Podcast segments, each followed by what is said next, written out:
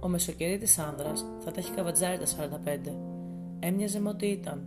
Ναυαγός, ανάμεσα σε δύο καταιγίδες και αρμένιζε με το βλέμμα από τα πράσινα νερά του East River στα πανύψηλα κτίρια του Μαχάταν που ηρύδιζαν διασπώντας το λόγερμα σε όλα τα χρώματα μαύρο, μπλε, κόκκινο τριαντάφυλλο, του κερασιού της πιπεριάς όλο το φάσμα του κόκκινου μακυρένιο, πορφυρό της κουριάς, του αίματος της φωτιάς με τις πύρινες πεινασμένες γλώσσες της να γλύφουν στους ουρανοξύστες όπως οι κόκκινοι καταράχτες στο κορμί εκείνης που χάθηκε όταν έγινε ό,τι έγινε και δεν ξανακούστηκε.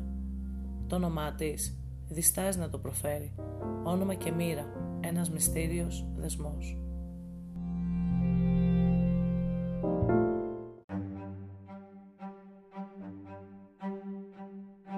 Το χαμένο μπλουζ του Μίμη Ανδρουλάκη λέει συγκεκριμένα 40 χρόνια μετά το Μάη του 68 35 χρόνια μετά το Πολυτεχνείο, αφιερώνω το χαμένο blues στους νεότερους, κυρίως στη γενιά της νέας χιλιετίας, με την ελπίδα ότι θα βρει ένα δικό της πρωτότυπο δρόμο, θα υπερβεί ένα διάχυτο αυτισμό που την καθυλώνει νευρωτικά σε μια ξεπερασμένη ψευδοριστερή ρητορική και κατοχυρώνει ένα συντηρητικό status quo σε βάρος της.